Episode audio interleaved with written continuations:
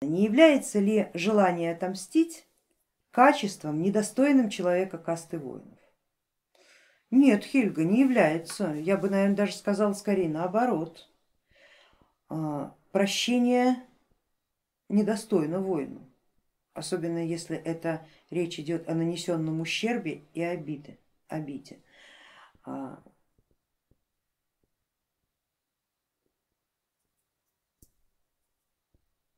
Простить это значит упростить. Мы много раз говорили об этом. Упростить самого себя до уровня того, кому прощаешь. Поднять его до своего уровня.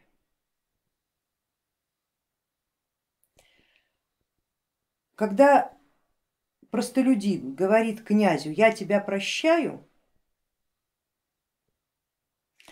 это сработает, если только они рабы одного бога или братья во Христе, как угодно. В этом смысле они равны, но социально они не равны. Поэтому как христианин князь пострадает, а как князь нет. Но когда князь говорит простолюдину, я тебя прощаю,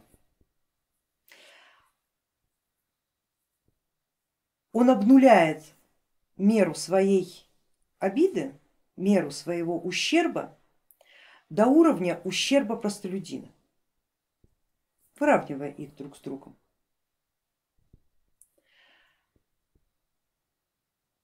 В этом смысле всегда достаточно сказать это слово, и слово начнет работать. Воин не прощает, воин берет виру в уплату. Это может быть как денежная вира, так и нематериальная вира. Компенсация. Обида нанесена, нанесен ущерб. Ущерб, если мы обернемся к этимологии русского языка, от слова щербина, то есть несовершенство. Сознание стало несовершенным, сознание стало уязвимым в этом несовершенстве. Сознание дает возможность заполнить его внешними энергиями, чтобы оно стало совершенным. Какими энергиями он будет выполняться? Может быть, как вот в ситуации, с которой коллега описала, попросил, дали, теперь 20 лет потрачу. И возможно, что то же самое произойдет, щербина будет заполнена, но кем, на каких условиях?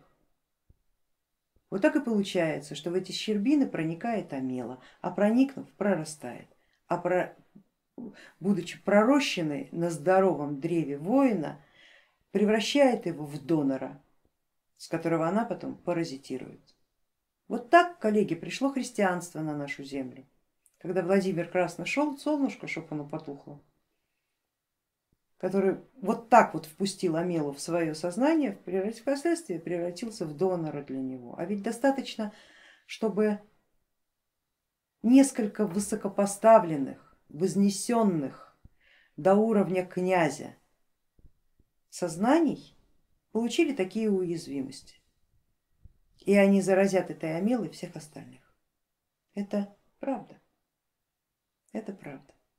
То же самое сейчас происходит и в окружающем мире, когда а, совершенно ужасные, гротескные, а бывает и просто феноменальные по своей абсурдности идеи проникают в, в общество.